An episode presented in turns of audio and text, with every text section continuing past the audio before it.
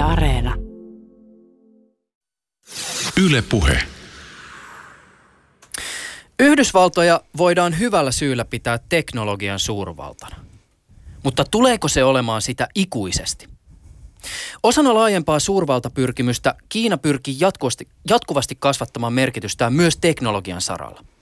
Tekoälyn suurvaltatavoite on asetettu vuoteen 2030, siis 2030. Kiinalaiset teknologiayritykset ovat jo merkittävässä roolissa globaalissa mittakaavassa. Moni suomalainenkin tuntee nimeltä kiinalaisia internetjättejä. Se, miten Kiina kehittää, soveltaa ja myy vaikkapa kasvojen tunnistukseen liittyvää tekoälyteknologiaa, on jatkuvasti otsikoissa. Outi Luova, mikä on se oivallus, alkupiste tai kansallinen trauma, johon Kiinan pyrkimykset teknologian saralla ehkä kiinnittyvät? Me voidaan aloittaa vaikka Kiinan nimestä. Eli Kiina, Kiinan nimi Kiinaksi on keskustavaltakunta ja, ja 200 vuotta sitten Kiina menetti tämän asemansa keskustavaltakuntana, kun maa oli sisäisesti heikko ja ulkovalta uhkas ja hyökkäskin maahan ja otti osia maasta haltuunsa. Ja sitten kun Kiina, Kiinan kansantasavalta perustettiin 1949, niin on ollut pitkäjänteisenä tavoitteena se, että Kiina ottaa uudestaan tämän asemansa keskusta valtakuntana ja siihen ollaan pyritty hyvin päämäärätietoisesti. Ja yksi syy tähän Kiinan heikkouteen silloin 2000 vuotta sitten oli just se, että Kiinalla ei ollut yhtä hyvää teknologiaa kuin länsimailla, jotka hyökkäsi Kiinaan. Ja, ja just tämä teknologian kehittäminen on ollut keskeinen ää, aihe tässä Kiinan ää, pyrkimyksissä nousta takaisin vanhan asemaansa. Ja ehkä tämmöinen triggeripiste tai, tai ähm, Sputnik-hetki Kiinalle oli 2017, kun AlphaGo voitti Go-pelissä kiinalaisen suurmestari He Jian, ja, huomattiin, että, että, että tekoäly on erittäin tärkeä, ää, tai tekoäly on niin todellakin tullut kehittynyt hyvin pitkälle. Ja samana vuonna sitten, että Kiina myöskin muotoili tämän ä, uuden tekoälystrategiansa, jonka ä, päämääränä on se, että Kiinasta tulee tekoälyn suurvalta vuoteen 2030 mennessä. Dosentti Outi Luova toimii yliopiston lehtorina Turun yliopiston Itä-Aasian tutkimus- ja koulutuskeskuksessa. Tänään keskustelemme Kiinasta ja sen pyrkimyksestä teknologian saralla. Keskustelemme paljon huomiota saaneesta sosiaalisesta pisteytyksestä tai sosiaalista luottoluokitusjärjestelmästä. Ja lisäksi puhumme digitaalisen valvonnan lihallistuneista dystopioista, tekoälystä sekä siitä, mikä isossa kuvassa ajaa Kiinan pyrkimyksiä tulla teknologian suurvallaksi. Tänään on 27. päivä toukokuuta 2019. Ylepuheessa Juuso Pekkinen. Ja tervetuloa ohjelmaan vieraaksi. Kiitos paljon. Kun teemme tätä lähetystä, niin Suomi on juuri voittanut jääkiekon MM-kilpailut. Joo, enpä olisi ajatellut, että me ohjelma aloitetaan jääkiekolla. Mutta kyllä me vaan aloitetaan, sekin tavallaan liittyy tähän. Kyllä, kyllä. Nimittäin siis, no toistaiseksi ajatus Kiinasta varten otettavana lätkämaana tuntuu aika kaukaiselta. Mutta jos Kiinalta itseltä kysytään, niin tämä asia soisi olevan muutoksessa. Juuri nyt Kiina on kansainvälisen jääkiekkoliiton rankingissa naisten jääkiekossa siellä 20 mm, ja miesten osalta sijoitus on 32. Ää. Mutta on otettava huomioon, että laji on ollut Kiinassa pienen lajin asemassa ja että maa on panostanut lätkää vasta viime vuosina isommin. Siis yksi maali maan jääkiekon kehittämisessä on vuoden 20 2022 Pekingin olympialaiset. Ja maahan rakennetaan kovalla kiireellä uusia kaukaloita. Käynnissä on aivan massiivinen juniorijääkiekkoprojekti ja koko kiinalaisen jääkiekkoihmeen rakentamista ovat olleet avittamassa myös monet suomalaiset. Mutta mitä tästä kaikesta pitäisi ajatella ja onko todella mahdollista, että vielä joskus kiinalaiset juhlivat poikaa taivaallisen rauha aukiolla? No Kiinahan pyrkii nyt äh, suurvallaksi monella eri alalla, ei pelkästään taloudessa ja teknologiassa, vaan myöskin niin urheilussa. Ja uskokaa tai älkää, niin erityisesti jalkapallo on tässä niin kuin päämääränä, että Kiinasta tulisi jalkapallon suurvalta vuoteen 25 tai 30 mennessä, mikä on niin kuin erittäin absurdi ajatus. Kiinalaiset on todella hyviä yksilölajeissa, mutta enpä ole nähnyt niin kuin kovinkaan monta hyvää joukkuesuoritusta Kiinassa. Ja Suomella on ollut kyllä tärkeä asema tässä Kiinan talvilajien niin kuin ää, vahvistamisessa ja, ja tota, eteenpäin viemisessä, varsin, varsinkin hiidossa, mutta myöskin lätkässä. Niin ja sitten esimerkiksi suomalaiset ö, ovat saaneet lukea siitä, kuinka kiinalaiset pyrkivät saamaan ö, omia mäkihyppysankareitaan suomalaisella, suomalaisella avustuksella. Tässähän on siis jotenkin kiinnostavaa, kun sitä ajattelee tälleen vaikkapa suomalaista perspektiivistä, niin se tuntuu jotenkin, niin kuin mainittua, ehkä vähän absurdilta tai naurettavalta tai oudolta tai hassulta. Ja ehkä siihen liittyy ainakin jonkun mielessä jollakin tavalla ehkä semmoinen ajatus siitä, että no pistetään isolla rahalla pystyy jotakin semmoista, mihin ei ole pitkää historiallista perinnettä. Ja se ehkä tuntuu jotenkin epäautenttiselta tai jotenkin kummalliselta ja, ja lähtökohtaisesti tuhon tuomitulta. Mutta jos sitä tarkastelee niin kuin kiinalaiselta näkökannalta. Siis sitä, että okei, nyt pistetään oikeasti rahaa johonkin tämmöiseen juttuun, pistetään tämmöinen projekti pystyyn, asetetaan tavoite, ei kauhean pitkälle edes, vaan ihan siis muutamia vuosien päähän käytännössä, niin, niin onko se sitten kuitenkaan ihan niin absurdia? No siis kiinalaisessa kontekstissa toi on ihan normaali käytäntötapa, että oli kyse mistä tahansa, niin, niin tehdään tämmöisiä erittäin ää, ää, korkealentoisia ja, ja tota, päämääritietoisia projektisuunnitelmia ja niihin laitetaan aivan hirveästi rahaa, mutta sitten se, että mikä on lopputulos, niin se on sitten aina, aina vähän kyseenalaista. Joskus ne onnistuu hyvin. Kiinan avaruusohjelmat esimerkiksi, joita on, ovat saaneet laitteita avaruuteen ja ihmisiä sinne, mutta tota, sitten esimerkiksi monissa ää, ympäristöprojekteissa niin tota, rahat onkin mennyt aivan muihin tarkoituksiin. Ja myöskin näissä tota, teknologia-investoinneissa, niin vaikka vaikka on perustettu hienoja science parkkeja ja, ja tota, instituutteja, niin, niin tulokset on kuitenkin jääneet vähän heikoksi, että et, tota, ne on ollut semmoisia hype, tota, mm josta, jossa on hienot kuoret, mutta sitten jota aina ei ole sisältö ollut niin, niin vakuuttavaa. Tässä muuten tota, hieno tämmöinen ajatusleikin mahdollisuus mm. se, että kumpi on todennäköisempää ja kumpi on haastavampaa saada kiinalaiset menestymään jääkiekossa vai saada kiinalaiset kuuhun. se on tietysti hyvä kysymys. Mä luulen, kiinalaista kuussa ennen kuin tulee jääkiesmestaruutta. se voi olla, se on ainakin toistaiseksi Saattavat olla Marssissakin. niin, niin, just näin. Jos puhutaan vielä näistä ajankohtaisista, niin tällä hetkellä voinee todeta, että Kiinan nettisensuurikoneistolla on kova työ. Käytännössä työtä tekevät alustajätit itse. Tiedonmenin aukio verilöylyn vuosipäivä lähenee. Kansalaisten tyytymättömyyden osoitukset tukahdutettiin tankeen ja luodeen 4. kesäkuuta 1989. Minkälaisia asioita verkosta pyritään ehkä vuosipäivän alla poistamaan? No sekä sanoja että kuvia että puhetta, jotka tavalla että toisella sitten viittaavat mihin, siihen, mitä tapahtui silloin 30 vuotta sitten. Tämä on siinä suhteessa kiinnostavaa, koska tässä työssä apuna ovat ihmisten rinnalla koneoppimisen ja kuvan ja koneoppiminen ja kuvan ja äänentunnistus. Ja se on tietysti kiinnostavaa, että kuinka hyvin tällainen automatiikka on saatu Kiinassa skulaamaan, koska siis länsimaissakin somejätit pyrkii poistamaan alustoiltaan sisältöä. Tosin tässä yhteydessä puhutaan vihapuheesta tai väkivaltaisesta ja laittomasta materiaalista sekä propagandasta. No ehkä Kiinassa tietysti voidaan jäsentää myös nämä Tienanmeren, Tienan, tähän tota, taivallisen rauhan aukion tapahtumiin liittyvät asiat myös tähän niin kuin samaan kategoriaan, mutta että jos ajatellaan tavallaan tätä haastetta, niin sehän on ollut vaikkapa Facebookille tai YouTubelle ihan valtava. On tietysti hyvä kysymys, että miten siinä haasteessa tietyn sisällön seulomisessa onnistuu sitten nämä kiinalaiset vastin. No tällä hetkellä Kiina on niin kuin ihan ykkösiä maailmassa niin kuin kasvojen tunnistuksessa ja mulla ei nyt teknologista niin kuin pätevyyttä arvioida, että sopiksi, toimiksi se ihan samalla niin kuin kuvapohjaisesti, että, että netissä olevien kuvien niin kuin tunnistamiseen. Ja myöskin sitten jota äänen tunnistamisessa Kiina, kiinalaiset on ihan, ihan huippuja. Ja sitten äh, Kiinan kieli tekee äh, kiinankielisen tekstin tavallaan sensuroinnista vähän haasteellista ja, ja, ja, kansalaiset ottaa sitä kaiken ilon irti. Että Kiinassa on hyvin helppo käyttää sitten jotain homonyymeja, siis merkkejä, jotka, jotka, jotka kuulostaa samalta, mutta kirjoitetaan eri tavalla.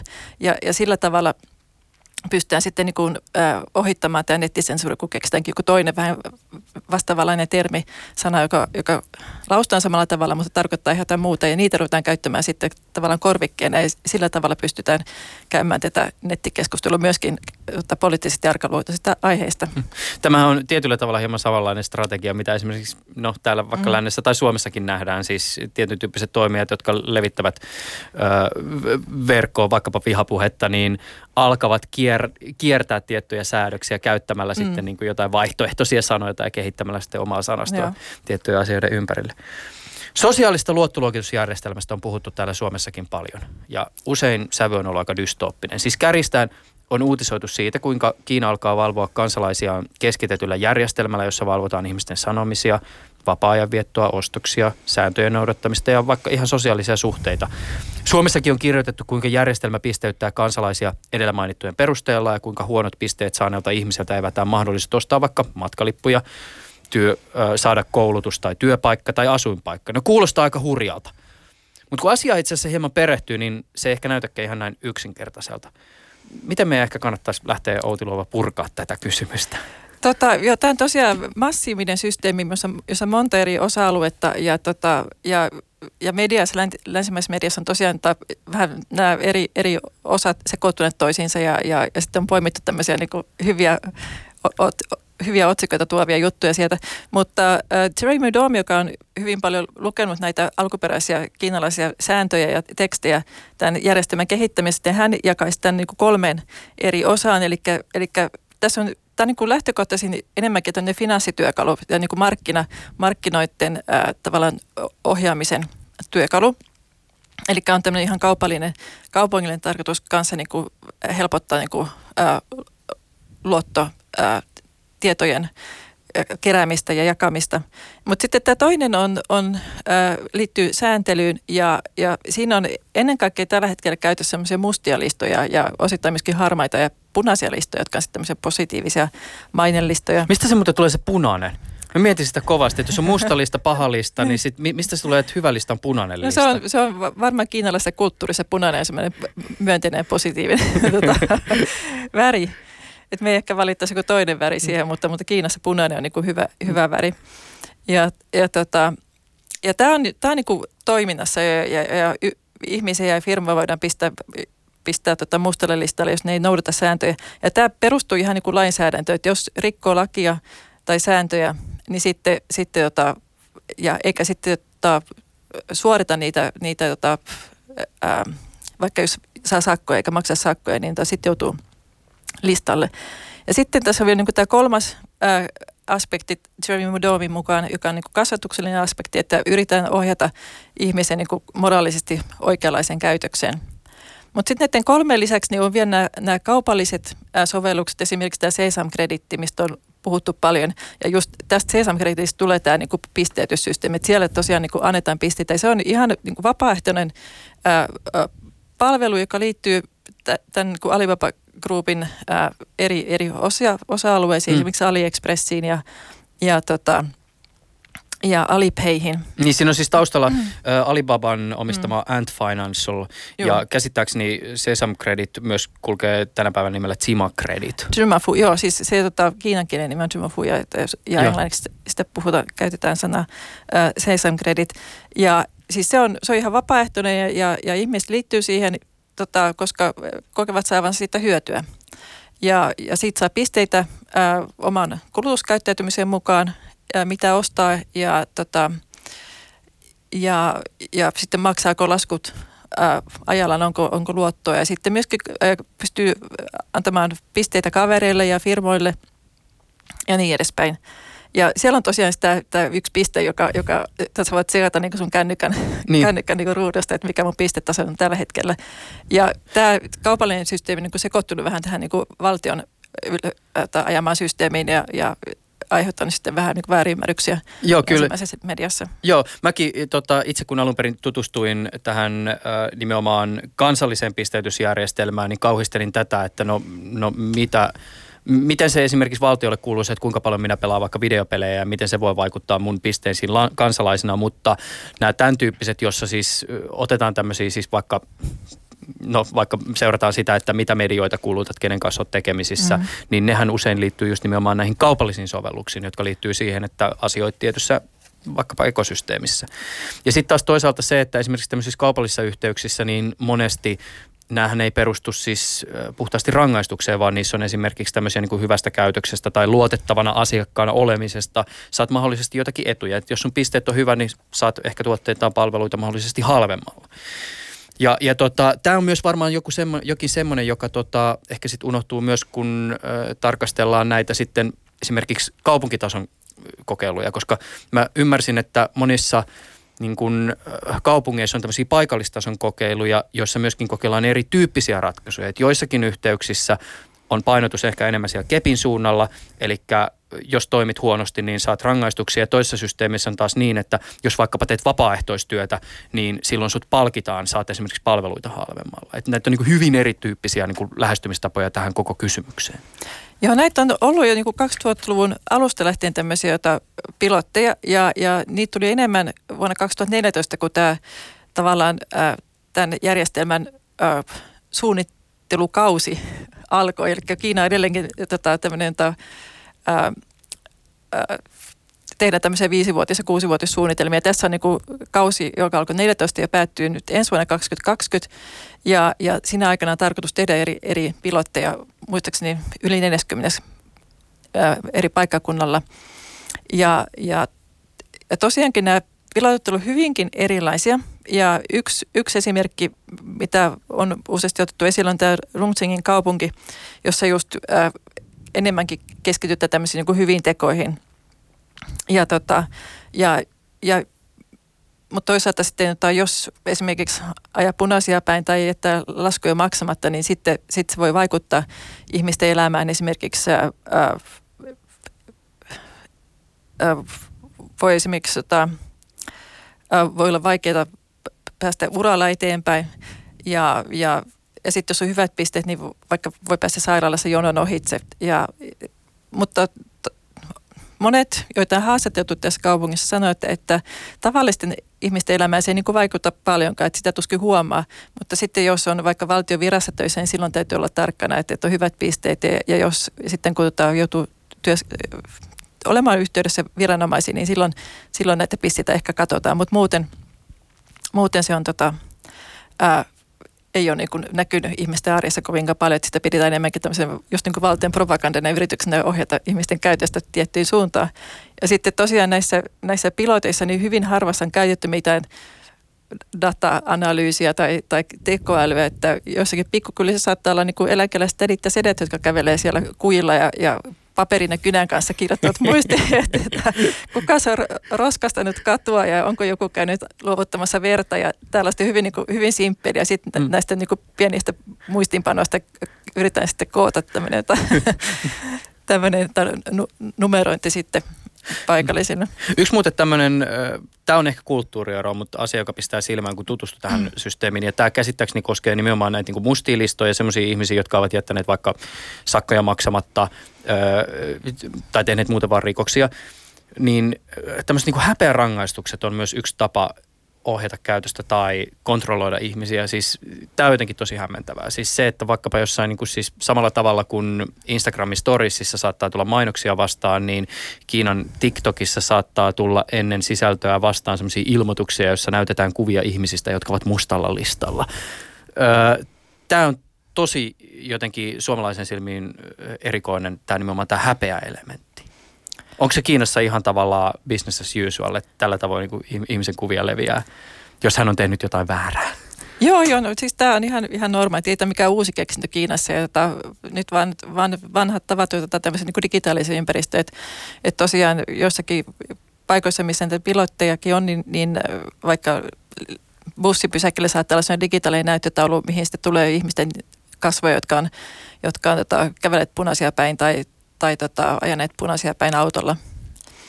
Ja, ja sitten tota, luin myös esimerkistä, jossa jotain elokuvateatterissa ennen leffaa, siis mainosten jälkeen ennen leffaa, niin tulee, tulee näyttää ihmisen kasve.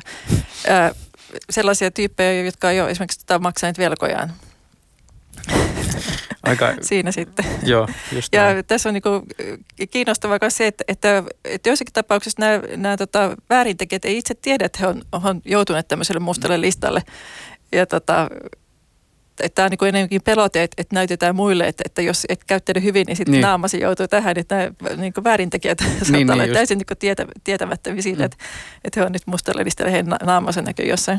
Mutta tämmöisessäkin tie, tilanteessa tietysti hyvä kysymys on se, että miten kukin järjestelmä pitää sisällään mahdollisuuden korjata vääryys, jos sellainen on tapahtunut. Siis jo tässä vaiheessa tiedetään lukuisia esimerkkejä siitä, kuinka vaikkapa valtaa pitäviä arvostelevat toimittajat on saattaneet löytää itsensä mustalta listalta ja sitten jos on kokenut joutuneensa sinne väärin perustein, on voinut olla hyvin vaikea saada itseään listalta pois. No näistä on kaikista tehty tota, ihan säännöt, että, että tota, jos menee käymään läpi näitä jota, tota, päätö- lakia ja, ja sääntöjä, mitä näistä on, on tota, ö, julkaistu, niin, niin siellä on niin kuin jokaisesta rikkeestä niin kuin annettu sitten niin kuin voimassaoloaika ensinnäkin, että, että tämä että esimerkiksi ei saa ostaa lippuja nyt lentolippuja vuoteen tai kahteen kuukauteen. Ja sitten siellä on myöskin, myöskin niin kuin säännöt siitä, että miten sitten pystyy ää, ää, valittamaan näistä. Mutta tota, just näiden niin poliittisten kysymysten kohdalla, niin mä olen kanssa huomannut, että, että, että tota, se on ollut erittäin vaikeaa saada nimellisesti puhdistettu, jos, jos listalle päätyy. Mm. Niin ja tämäkin kysymys jäsentyy tietysti monella eri tasolla. Öö, varmasti tähän valtiolliseen järjestelmään ja ehkä paikallisiin järjestelmiin liittyy kysymys siitä, että voidaanko luottaa oikeusjärjestelmiin tai virkamiehiin siinä, että niin sanotusti vääryys tulee korjatuksi. Ja sitten taas toisaalta, jos puhutaan kaupallisista palveluista, niin ollaan varmaan vähän saman tematiikan äärellä kuin vaikka missä tahansa länsimaissa tai vaikka Euroopassa tai Yhdysvalloissa. Me tiedetään tällä hetkellä, että Yhdysvalloissakin on siis jo pelkästään esimerkiksi Amazon vääryyksiin korjaa niin kuin perehtyneitä ö, lakimiehiä, jotka auttaa sellaisia kauppioita, jotka kokevat, että he ovat tulleet väärin ymmärretyksi Amazonin ö, tota, palvelussa. Heidät on sieltä kenties blokattu, liiketoiminta on mennyt ja sitten kun koitetaan olla yhteydessä sinne Amazonin johtoon, niin se ei olekaan mitenkään helppoa. Siihen vaaditaan ihan erikoistunut ihminen, joka osaa sitten neuvoa, että kehen pitää olla yhteydessä. Mm, Vuonna 2016 Netflixin Black Mirror-sarjassa nähtiin jakso Nosedive, josta on sitten tullut laajasti viitattu dystopiakuvaus. Tämä oli siis se jakso, jossa ihmiset pisteyttää toisiaan jatkuvasti ja saadut pisteet vaikuttaa, vaikuttaa yksilön sosioekonomiseen statukseen. Ja tämä on myös se jakso, johon on usein viitattu silloin, kun on puhuttu tästä Kiinan sosiaalista pisteytysjärjestelmästä. Ja jollakin tavalla, kun asian perehtynyt, tämä itse asiassa tuntuu vähän jopa oudolta, koska lähemmin tarkasteltuna Nosedive-jaksossa viitataan sellaiseen teknologiseen maisemaan ja sellaisiin pisteytysjärjestelmiin, jotka on tuttuja erityisesti vaikkapa yhdysvaltalaispalveluissa. Siis äh, tällainen luottamuksen rakentaminen vertaisarvioilla on tuttua muun muassa eBaystä, Airbnbistä, Uberista tai vaikka siis Couchsurfing-palveluhan toimii sillä ajatuksella, että luottamusta rakennetaan toisia ihmisiä pisteyttämällä. Ja jos ajatellaan historiallisesti vielä ehkä vähän pidemmälle, niin nykyisen kaltaiset luottoluokitusjärjestelmät ja niiden historiahan jäljittyy 1800-luvulle Yhdysvaltoihin. Laskennallinen pisteytys 60-luvulle, siis sellainen, jos on tietokoneet mukana. Yhdysvaltalaiset ja eurooppalaiset rahoituslaitokset on tässä prosessissa ollut tosi merkittävässä roolissa. Eli siis yhden argumentin mukaan Kiinan luokitusjärjestelmien historia löytyy itse asiassa nimenomaan lännestä. Joo, tätä, tätä pisteytys, tai ei, ei pisteys, vaan luottotietojärjestelmään niin ryhdyttiin niin hahmottelemaan jo 90-luvun lopussa. Ja siinä oli yksi avainhenkilö oli just Kiinan yhteiskuntatieteiden akatemian tutkija, joka oli ollut pitkään Yhdysvalloissa ja tutustunut tähän luottoluokitusjärjestelmään siellä. Ja toi sen sitten Kiinan sen ajatuksen ja, ja, ja ryhtyi niin rakentamista kiinalaisen kontekstiin niin, että myöskin nämä niin yhteiskunnalliset ajatukset siihen mukaan. Ja, ja siltä pohjalta sitä vähitellen rakennettiin – ennen kaikkea niin kuin kaupalliseen tarkoitukseen. Ja myöskin silloisessa kiinalaisessa kontekstissa niin, että ihmisillä ei ollut, ei ollut pankkitilejä ja kaikki kauppa käytiin melkein käteisellä. Ja, ja heidän oli vaikea saada tota, luottoa, koska pankit ei pystynyt arvioimaan heidän niin kuin, luottokelpoisuutta. Ja siitä ruvettiin rakentamaan tämmöistä niin vaihtoehtoista järjestelmää arvioida ihmisten luottokelpoisuutta. Ja tämä oli niin kuin, yksi näistä niin kuin, tämän järjestelmän taustoista. Hmm. Vaikka tässä nyt tätä purkaa osin ja sitten hommat ei ehkä kuulostakaan ihan niin karmealta kuin kaikkein karmivimmissä otsikoissa, niin kuitenkin mielessä kytee se ajatus siitä, että minkälaisia väärinkäytön tai meidän näkökulmastamme epäreilun valvonnan elementtejä tämmöisiin järjestelmiin potentiaalisesti kytkeytyy. Miten tämä ehkä lisää eriarvoisuutta? Mitä sitten, jos kuulut sellaiseen vähemmistöön, joka ei saa saada ääntään kuuluviin? M- mitä sitten, jos saa, olet poliittisessa epäsuosiossa? Miten tämä järjestelmä silloin toimii sua vastaan? No meillä on tää hyviä esimerkkejä esimerkiksi Xinjiangista ja, tota, ja jos nyt ajatellaan tätä pisteytysjärjestelmää, Ant, ei, voi itsekin pisteytysjärjestelmää, parempi puhua luottotietojärjestelmästä, niin, niin tota, ähm, kyllähän tämä niinku rajoittaa ihmisten mahdollisuuksia ottaa ilmaista mielipiteensä, koska, koska, koska siinä on sitten iso vaara, että, että tota, joutuu mustalle listalle ja, ja, tota, ja tavallaan elämä tulee vaikeaksi. Mm. Ei voi ostaa matkalippuja mahdollisesti ja sitten tota, ei, ei pysty etenemään tai hakea valtion virkoihin ja sitten mahdollisesti myöskin omien lapsien mahdollisesti päästä hyvään kouluun niin rajoittuu. Mm. Niin ja tässä tietysti varmaan tähän Kiinan systeemin kauhisteluun liittyen mieleen tulee just nämä erilaiset valvontaa ja hallintaa teknologialla tehtävät sovellukset. Siis Kiina on testannut valvontakameroihin liitettyä kasvojen tunnistusjärjestelmää epäilyttäviksi luokittelemien yksilöiden ja ihmisryhmien valvontaa just Xinjiangissa ja Tiibetissä. Kameroita ei ole vain jokaisessa kadunkulmassa ja vaikka uiguurien moskeijossa, vaan taivaalla droneissa. Jossakin tapauksessa dronet näyttää tämmöisiltä valkoisilta kyyhkyiltä. Ihmisten kaikkea digitaalista aktiviteettia valvotaan ja kontrollin invasiivinen luonne paljastuu viimeistään siinä vaiheessa, kun on käynyt ilmi, että viranomaiset kerää tietyissä maakunnissa valvotuista henkilöistä myös biometristä dataa käyttäen verukkeena vaikkapa terveystarkastuksia. Niin eihän tällaista toteutunutta teknologiaa hyväksikäyttöä tämän tyyppisessä käytössä voi mitenkään sivuuttaa.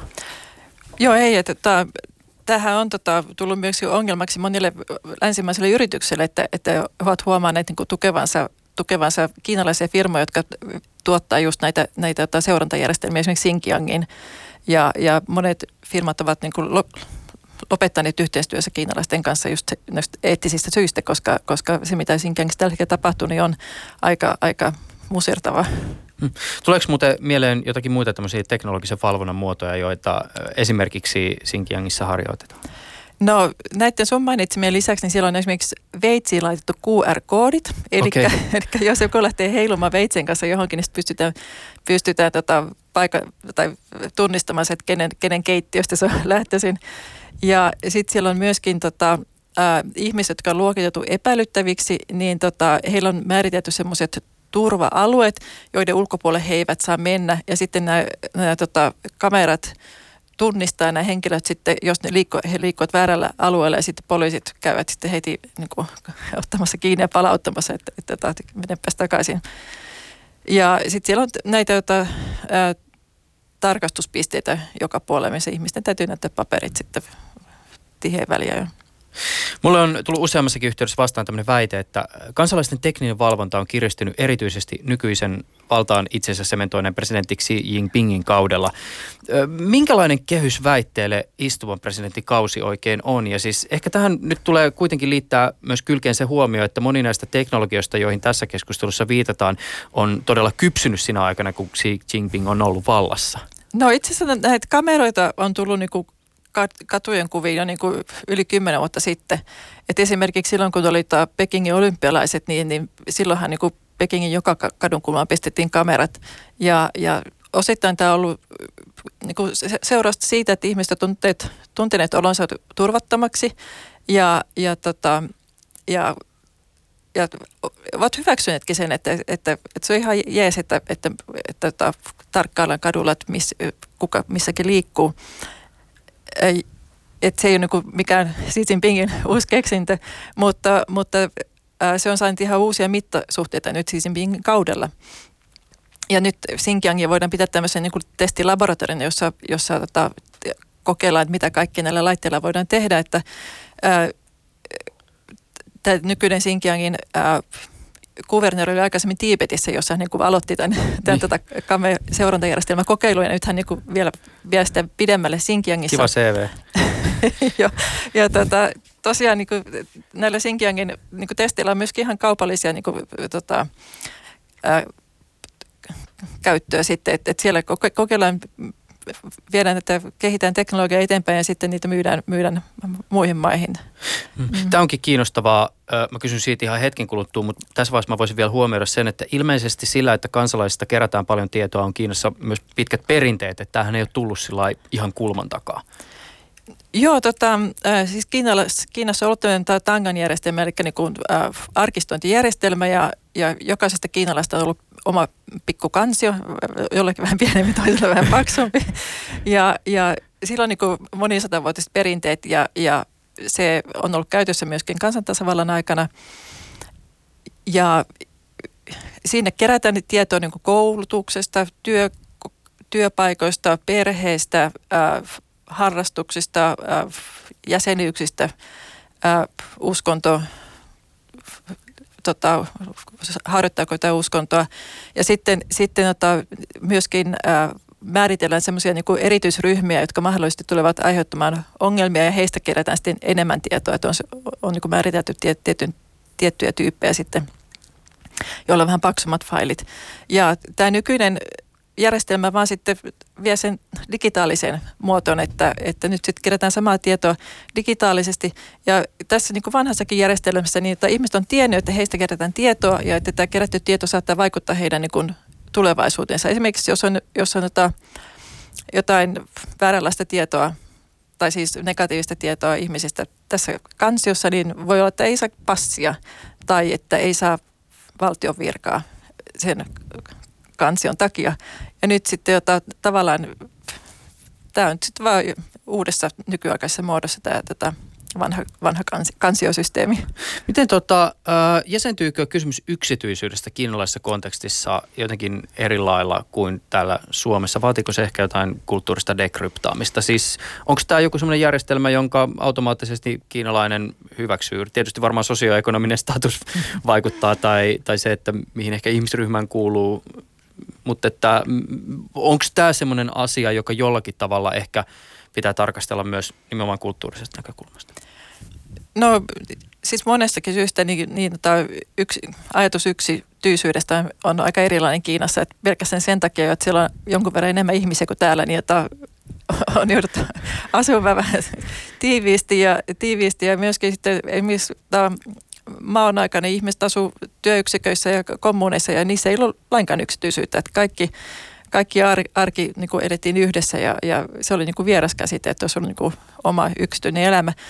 Ja, tota, ja se on nyt vähän muuttumassa, että, että kiinalaiset ovat kyllä niin kuin individualisoituneet ää, viime vuosikymmeninä, mutta, mutta, mutta on niin kuin sellainen perinne, että, tai perinteinen ajattelu, että –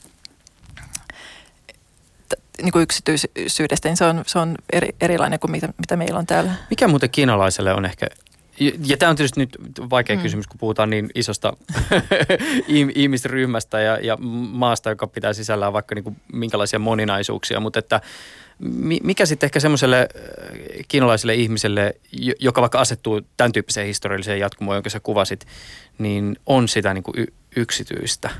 Mikä on sitä niin kuin elämän tavallaan niin kuin yksityisintä aluetta. Mitä ei sanota koskaan ihmiselle, kun hän sitä kysyy. Suomalaisen se on ehkä yli palkkaa, kun kysyy paljon saat liksaa, niin aika harva vastaa. Mutta mikä kiinalaisella? Ja tuohon mä en osaa suorata kädellä vastaa kyllä. Paha kysymys. Okei. Okay. Me, me, me tiedetään, että tällä hetkellä kiinalaiset yritykset vie kiinalaisten lainojen turvin tätä edellä mainittua valvontateknologiaa muualle maailmaan. Siis ostajamaita löytyy muun muassa Etelä-Amerikasta, Afrikasta ja sellaisista Euroopan maista, jossa demokratiakehitys ei ole ehkä ihan samalla tasolla kuin vaikka Suomessa. Mitä muuta Kiina tässä yhteydessä ehkä vie kuin vain teknologiaa, kameroita ja softaa? No se riippuu ihan vastaanottajan maasta, että mitä he, he sitten haluavat ottaa vastaan. Että, että ihan sitä niin teknologiaa myyty puhtana teknologiana. Esimerkiksi Saksa on ostanut, tai Saksassa monet firmat ovat ostaneet kiinalaisia näitä tuota valvontajärjestelmiä. Mutta voiko sitä ajatella, mm. tässä mä, vielä, mä ehkä täsmennän tätä kysymystä mm. näin, tyypillisesti näitä järjestelmiä myymät sellaiset yritykset, jotka ovat hyvin la, lähellä Kiinan valtiota. Ja tässä prosessissa mm. tähän pakettiin on nimenomaan integroitu se, että jos olet sellainen maa, jolla ei periaatteessa olisi varaa tämän tyyppiseen huipputeknologiaan, niin ei mitään hätää. Meiltä saat helposti lainaa, maksa kuin jaksat. Ei todellakaan mikään kynnyskysymys. Öö, Tämä ei ole ehkä ihan samanlaista vientiä kuin mitä vaikka jossain toisessa maassa harrastetaan. No, sanotaan, että toi, toi kuuluu tämmöiseen vähän isompaan pakettiin, missä on sitten niin kuin kysymyksiä ja niin systeemien välisen, välinen kilpailu, eikä niin teknologiasysteemien, vaan, vaan niin yhteiskunta- ja valtiojärjestelmän ää, kilpailu. Et Kiina, on, Kiina on ryhtynyt niin kuin mainostamaan ja markkinoimaan omaa järjestelmänsä ylivertaisena verrattuna meidän liberaalidemokratiaan. Ja tällä hetkellä Kiina mielestäni pystyy hyvin osoittamaan, että, että demokratia ei toimi ja, ja länsimainen talous on, niin kuin, on luisumassa perikatoon, mutta sen sijaan Kiina omasta mielestä niin kuin talous voi hyvin ja, ja, ja Kiina on pystynyt osoittamaan, että, että heidän mallillaan niin kehitysmaakin pystyy nousemaan, nousemaan vahvaksi, vahvaksi ja tota, kukostavaksi vahvaksi valtioksi. Ja, ja tätä Kiinan yhteiskuntamallia ja valtionmallia nyt sitten tota, myydään ja kaupataan ää, laajalti pitkin maailmaa ja, ja, tota, ja tämä on nyt sitten siinä, siinä vaiheessa sitten myydä, myydä myöskin näitä, näitä valvontajärjestelmiä ja muita ää, maihin, jotka, joissa, joissa tämmöinen autoritäärinen järjestelmä niin kuin tuntuu sopivalta tai, tai maanjohtajat pitävät siitä. Et esimerkiksi Kaakkois-Aasiassa ja just ää, Etelä-Amerikassa, Afrikassa niin on, on, on ollut valtioita, jotka ää, pitävät sitä tärkeänä, että, että väestöä tarkkaillaan. Tämä on tietysti äh, saman kysymyksen vähän eri puolia, mutta tässä yhteydessä tietysti olisi kiinnostavaa ehkä taas pohtia sitä yksityisyyttä arvona ja sitä, miten äh, teknologian näkökulmasta se yksityisyys ehkä näyttäytyy myös eriarvoistavana kysymyksenä. Joissakin asioissa jo tänä päivänä on mahdollista maksaa rahalla itselleen parempaa yksityisyyden suojaa. Ja jos ei ole laittaa taalaa tiskiin, niin käyttäjä maksaa palvelun tai laitteen datallaan. Tämä on karrikoiden tämä markkinatilanne. Mutta jos nyt viitataan vaikka kiinalaiseen verkkolaiteteknologiaan, niin monella maalla tai toimijalla ö, voi olla sellainen tilanne, että käytännössä se on ainoa vaihtoehto, jos puhutaan taloudellisista realiteeteista. Valintana voi olla siis ostaa otsikoissa ehkä epäilyttävässä valossa olevan valmistajan tuotteita tai olla ostamatta laitteita lainkaan. Siis monen Afrikan maan verkko rakentuu nimenomaan kiinalaisin voimin ja nimenomaan tästä syystä. Vaikka otsikoissa on kysymykset siitä, että voiko vaikka johonkin Huawei luottaa, niin siitäkin huolimatta se vastaus sieltä päin on se, että no me haluamme sen verkon joka tapauksessa, koska tällä hetkellä sitä ei ole. Joo, so what? Ja, tota, ja, ja siinähän sitten kysytään kansalaista mielipidettä, että mitä mieltä te olette siitä, että teidän, teidän tiedot mahdollisesti voi vuotaa johonkin. Ja tota, et, et. Mm. Mut miten esimerkiksi, siis jos vaikka puhutaan huoveista, öö, ja kun tässä yhteydessä tietysti yhtiöön liittyvät epäilyt on nousseet esille, on argumentoitu sitä kautta, että yhtiö ja Kiinan valtion suhteet on hyvin läheiset. Jos puhutaan näistä isoista merkittävistä teknologiayrityksistä Kiinasta, Kiinasta niin miten niiden ja valtion välinen suhde oikein jäsentyy? Ää, no, nehän on aika läheiset ja jos nyt ajattelee Huaweita, niin, niin, niin siitähän on ollut paljon puhetta, että Huawein johtaja on, on kommunistisen puolueen jäsen ja, ja ollut töissä aikoinaan insinöörinä kansanvapautusarmeijassa ja siitä on sitten tehty johtopäätöksiä. Ää, mä en tiedä, miten, miten pitkälle meidän johtopäätöksen siitä voi tehdä, että hän on ollut pitkään, hyvin pitkään kommunistisen puolueen jäsen. Ja, ja sehän on yleistä Kiinan, Kiinan suuryritysten johdossa, että, että ne kuuluvat kommunistisen puoleen, mutta se on ehkä vähän niin kuin viime tota, tuorempi trendi, että, että he liittyvät puolueeseen. Mutta tota, ää, monethan näistä firmoista on myöskin niin kuin taustalta vanhoja, vanhoja ää, valtioomisteisia firmoja, niin kyllähän siellä tota, tiivit suhteet on, mutta, mutta se on, ei, harva, harva yritys pääsee kovinkaan pitkälle Kiinassa luultavasti niin kuin ilman näitä hyvin läheisiä suhteita. Mm. Ja se, että loppupeleissä niin, ta, niin ää, tässä on ollut puhetta siitä, että, että, että pystyykö sitten Huawei varastamaan tietoja, tietoja tota, länsimaista yrityksistä ja länsimaista näiden, verkkojen kautta ja kauppojen kautta, niin ta, Kiinan uusin tämä tiedustelula, tiedustelulaki niin, niin velvoittaa kiinalaiset yritykset ja Kiinan kansalaiset avustamaan tiedustelupalvelua tarvittaessa. Mm. No tietysti tässä yhteydessä nousee se kysymys siitä, että okei, jos me puhutaan tämmöistä kriittisestä verkkoinfrasta, niin silloin on tosi ymmärrettävää se, että epäilyjä on, ja, ja epäilyjähän kannattaa tietysti kriittisessä infrassa kohdistaa muihinkin kuin vain kiinalaisiin yhtiöihin. Kaikki yhtiöiden pitäisi periaatteessa olla epäilyksen alaisia. Mutta tässä yhteydessä tietysti herää myös ehkä tavallisen kansalaisen näkökulmasta myös se, että no uskallanko minä sitten käyttää vaikka kiinalaisten internetjättien palveluita? Tai mitä mun pitäisi ajatella siitä, että, että tota, lapsen puhelimissa pyörii TikTok, siis tämä kiinalainen somepalvelu. Ö, kykeneekö se pitämään huolta käyttäjänsä yksityisyydestä sellaisella tavalla – tai onko se, kokeeko se velvoitetta pitää samalla tavalla käyttäjänsä yksityisyydestä huolta kuin vaikka sitten yhdysvaltalainen somejätti. No tietysti yhdysvaltalaiset somejätit, niin niillä on kauhean hyvä, niin, kauhean hyvä kyllä niin kuin mittarista tässä. Tasa, tasapeli, että molemmat ovat maineilta, maineiltaan ehkä yhtä huonoja. Niin, mutta ehkä tässä yhteydessä voisi vetää esimerkiksi eurooppalaisen GDPRn esille mm. ja tämä GDPR-kortin, koska ny, nyt tietysti näitä sakkoja alkaa tulla esimerkiksi niille yhdysvaltalaisille firmoille siitä, että, että käyttäjän tietoja ei ole kunnioitettu tavalla, jolla, jota tietosuoja-asetus velvoittaa. Mutta sitten ehkä kiinalaisten yritysten kohdalla kysymys voisi olla se, että voidaanko me olettaa, että kiinalainen y- yhtiö noudattaa GDPR tunnollisesti, koska me tiedetään vaikka ihan siis maailmankaupasta se, että nämä maailmankaupan globaalit pelisäännöt ei ole kiinalaisille ollut aina ihan sellaisia, mitä kunnioitetaan ihan täydestä sydämestä. Joo, no tässä ei myöskään niin kuin välttämättä kyse pelkästään siitä, että ei kunnioita, vaan, vaan, vaan tämmöinen niin yksityisyyden suoja, yksi, yksityisyyden suojaan on, on tota, ehkä niin kuin vieras käsite tässä kiinalaisessa ää, nettikulttuurissa ja ylipäätään niin kuin tietojen käsittelyssä, että, että taas ei ollut niin kuin kysymys edes Kiinassa. Että tämä tulee nyt tämmöisenä asiana, johon, joihin heidän täytyy niin kuin lähteä reagoimaan. Ja se että, se, että miten tehokkaasti ja miten, miten pätevästi sitä tehdään, niin se on sitten niin kuin kysymys. Että siellähän on ollut siis myöskin lännessä, mutta Kiinassa on tullut isoja tämmöisiä tietovuotoskandaaleja esille nyt viime aikoina. Se on, se on yksi asia, mistä myöskin kiinalaiset kuluttajat on ollut, tai niiden käyttäjät on ollut erittäin huolissaan siitä, että heidän, heidän tietonsa tota, tota, pääsee, pääsee väärin käsiin ja, ja, ja että heidän tietoja mahdollisesti käytetään väärin. Tämä onkin kiinnostava kysymys. Mm. Paljon siellä Kiinassa nyt tällä hetkellä olikaan asukkaita? 1,4 miljardia suurin piirtein. 1,4 miljardia. Jos 1,4 miljardin ihmiset tiedot, kasvokuvat, ehkä käyttäytymiseen liittyvät tiedot kerätään yhteen keskitettyyn tietokantaan, niin se on kyllä aikamoinen hunajapurkki hakkereille. Se on tämmössä, jos mietit, mm. palataan tähän esimerkiksi so- sosiaaliseen luottoluokitusjärjestelmään. Sehän on tietysti varmaan aika iso riski, jota siellä Kiinan päässä joudutaan miettimään. No sanotaan, että, että, että siis mä en usko, että tämmöistä niin yhtä iso massatietokantaa tullaan tekemään, missä olisi niin kuin ihan kaikki tiedot ihan kaikista ihmisistä, tai ei nyt ihan kaikki, mutta paljon tietoa. Että nämä, nämä tota, luottotietojärjestelmätkin, niin ne on enemmänkin paikallisia mun ymmärtääkseni. Että tota, No Shanghaissakin on nyt mitä 25 miljoonaa ihmistä, tämä on siinäkin aika, aika punaipuhki järkästä, mutta, että, mutta että sellaista niin koko maan kattavaa niin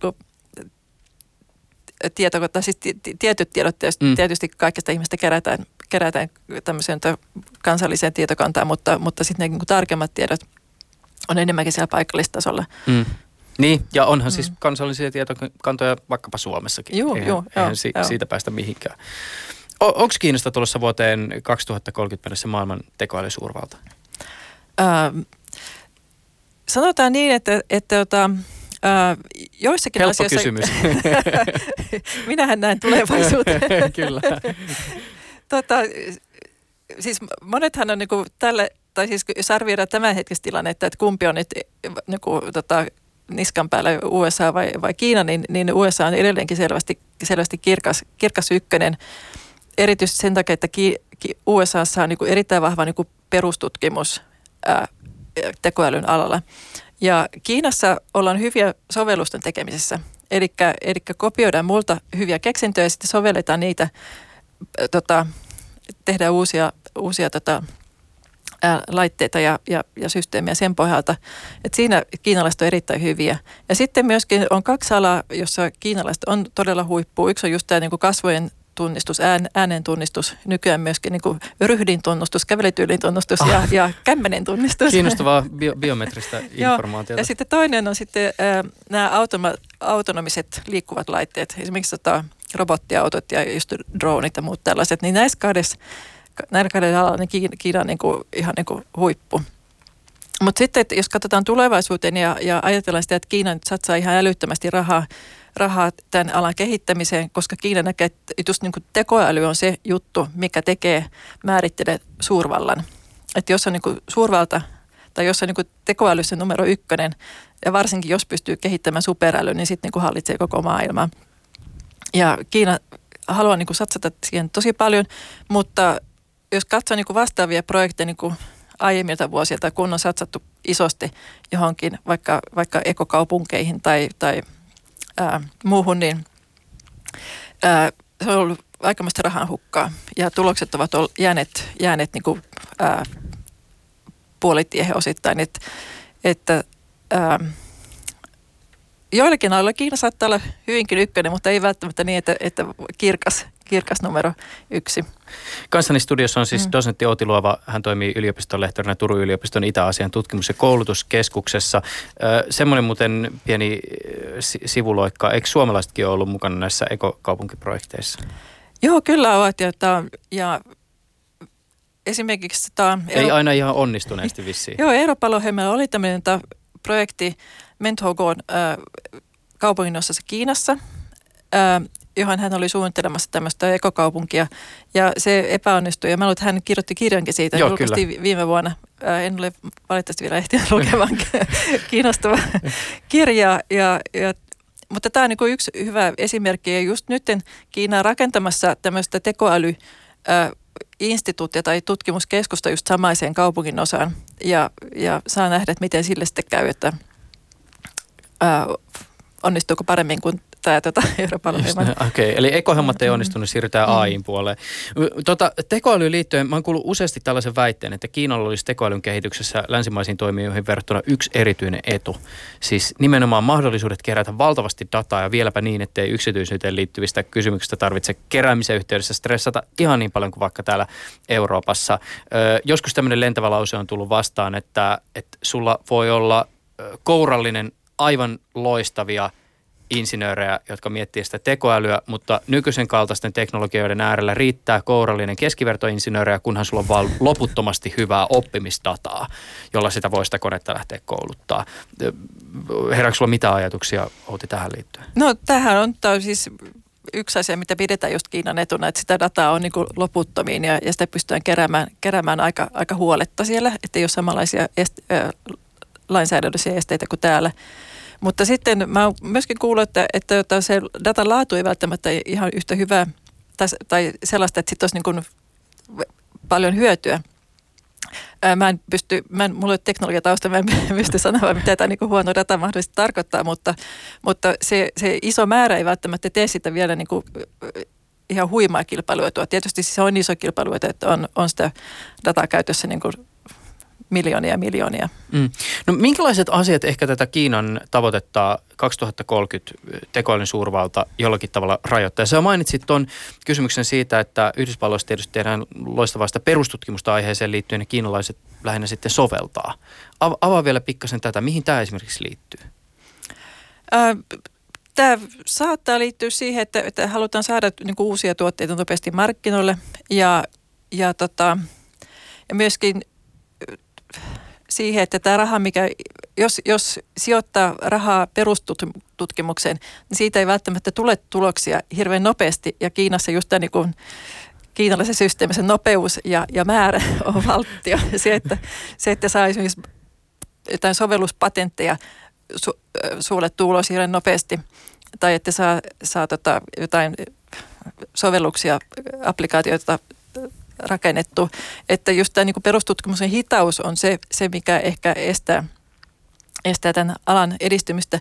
Ja sitten myöskin se, että, että kun Kiinan johto määrittelee aika tarkkaan se, että mitä he haluaa ja mihin tätä rahaa pistetään, niin jossakin tutkimuslaitoksessa se ei välttämättä just se heidän vahvuusalue, vahvuusalueensa, mihin, mistä niin kuin tulisi kaikkein parhaat tulokset. Ja sitten, sitten ne joutuu laittamaan niin kuin satsaamaan semmoisiin tieteenaloihin, jotka, jotka, josta ei välttämättä tule niin hyviä tuloksia, että, että sieltä puuttuu semmoinen niin kuin, ta, akateeminen vapaus tehdä, tehdä kiinnostavia juttuja. Mutta eikö tässä vielä, ja, ja tämä on tietysti niin kuin vähän niin kuin sisäänrakennettuna tuohon äskeiseen, mutta eikö siellä myös jonkinlaisena ongelmana näyttänyt siis tutkimukseen liittyvät insentiivit, siis se, että, että on merkittävämpää se, että julkaistaan ja julkaistaan jossain merkittävässä lehdessä kuin se, että mitä julkaistaan. Ja tämä johtaa taas sit siihen, että julkaistaan enemmänkin jotakin soveltavaa sen ikään kuin uuden, niin kuin su, superuuden tuottamisen sijaan.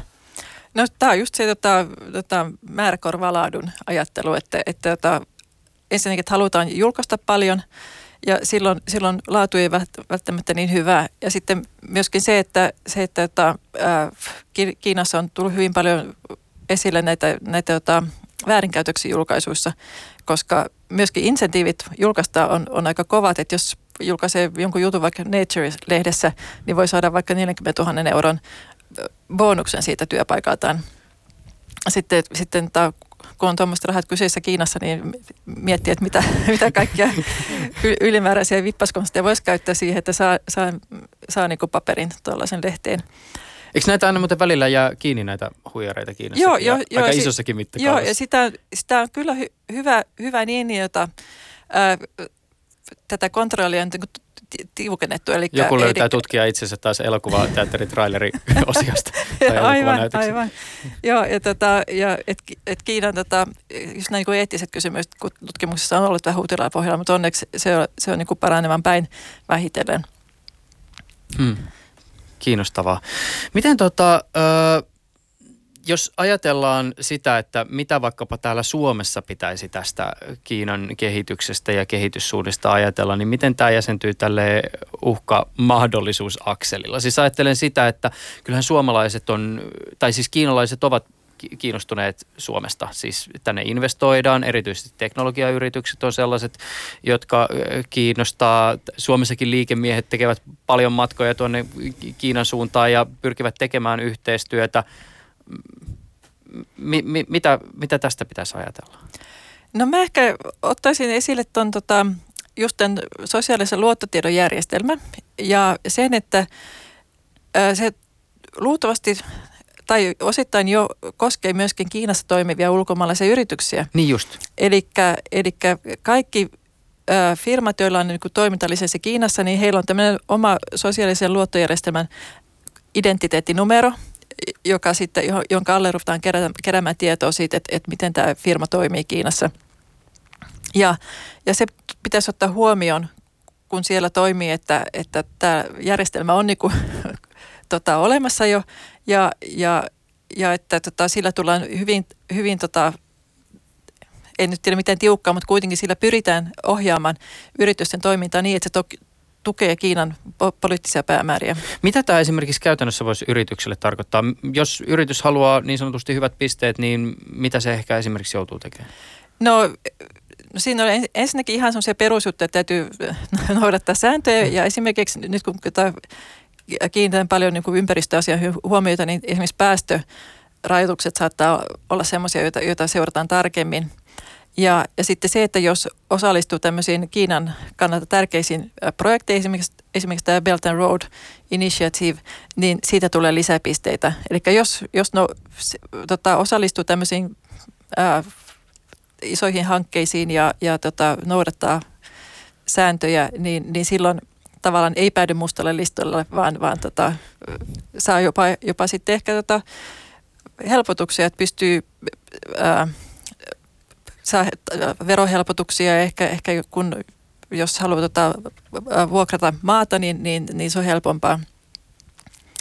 Mutta sitten taas, jos, jos joutuu mustalle listalle, niin sitten ei, ei saa osallistua julkisiin hankintoihin ja, tai tämmöisiin tota, julkisiin projekteihin. Mm, niin toki jos ajatellaan niin, että nämä tämän tyyppiset ö, panostukset, niin on toimintaedellytys siinä toimintaympäristössä, sen on oma hommansa, mutta jos ajatellaan tavallaan ikään kuin se yrityksen näkökulmasta, niin onko tämä välttämättä sellaista rahaa, joka millään muulla tavalla hyödyntää sitä yrityksen toimintaa? Siis toki en puhu nyt edes vaikka ympäristökysymyksistä, mm. vaan siitä, että jos nyt sitten toivotaan, että olisi kiva ja saisitte vähän enemmän pisteitä, jos pistätte tämmöiseen juttuun rahaa, niin onko se välttämättä semmoinen asia, joka hyödyntää sitä niin kuin yritystä muuten kuin välillisesti? No ei, että siitä tulee sitten jotain, yritys joutuu satsamaan toimintaa, joka ei välttämättä heidän ydinaloitteen ja silloin se heikentää liike- kannattavuutta. Mm. Niin just näin. Miten tota, ihan mielenkiinnosta Outi Luova, kun sä kuitenkin oot tekemisissä Kiinan kanssa ja varmaan sielläkin tulee usein käytöä, niin mitkä ovat sellaiset kiinalaiset sovellukset, joita sä käytät säännöllisesti?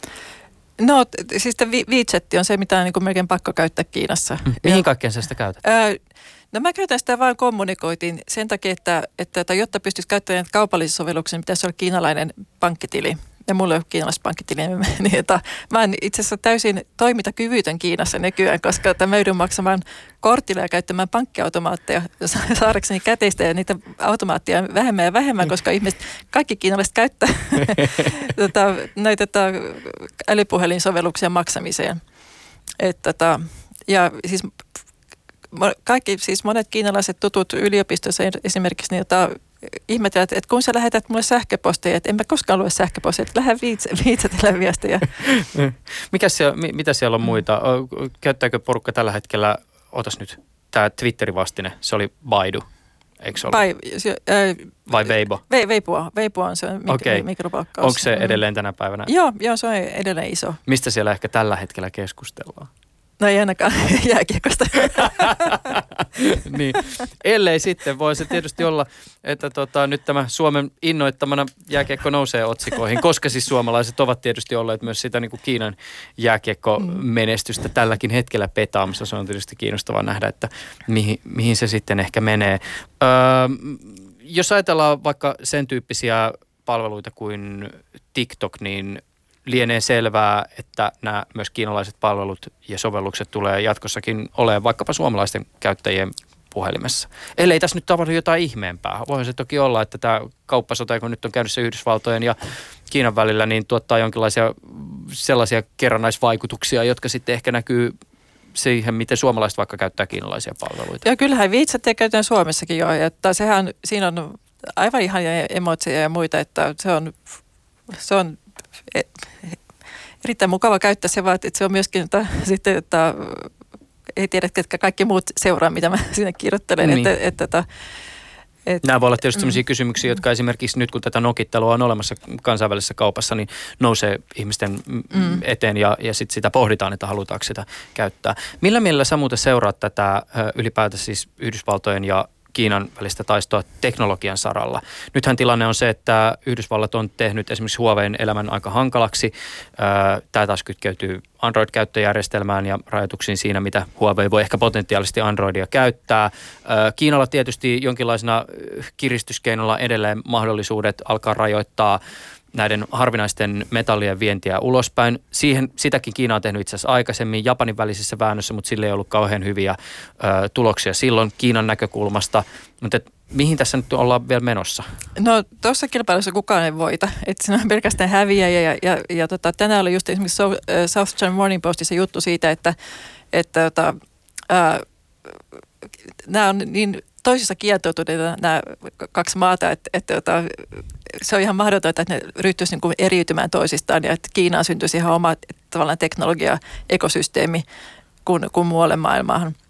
Ja hyvä kysymys on myös se, että onko Kiinalla tällä hetkellä vielä mahdollisuutta luoda tämmöistä ekosysteemiä, koska me tiedetään teknologian saralla konkreettisesti esimerkiksi se, että kiinalaiset valmistajat on tosi riippuvaisia vaikka yhdysvaltalaisista komponenttivalmistajista vaikka prosessoriteknologian saralla. No niitä on, Kiina on yrittänyt tulla tota, omavaraiseksi siinä, mutta ei ole vie- vielä onnistunut. Ja siihen, sitä on tehty pitkään pitkään. Ja, ja se, että se nyt niin kuin nopeasti niin toteutus on erittäin epätodennäköistä ja, ja, ja niin turhaakin Kiina on- ryhtynyt niin keksimään pyörää uudestaan ja tekemään oma, omaa versiota py, pyörästä. Et, et, tota, et, tässä on niin vahva keskinäisen riippuvuus, niin jota toivottavasti herrat pääsevät sopuun. No katsotaan miten käy. Kanssani studiossa on ollut dosentti Outi Luova. Hän toimii yliopistolehtorina Turun yliopiston Itä-Asian tutkimus- ja koulutuskeskuksessa. Kiitokset sulle Outi tästä keskustelusta. Tämä on ollut kiehtovaa. Ylepuheessa Juuso Pekkinen. Ja jos on kysyttävää, kommentoitavaa, erimielisyyksiä, mielessä jokin sellainen aihe, johon pitäisi ehdottomasti tarttua, pistä sähköpostia juuso.pekkinen.yle.fi. Ensi kertaan.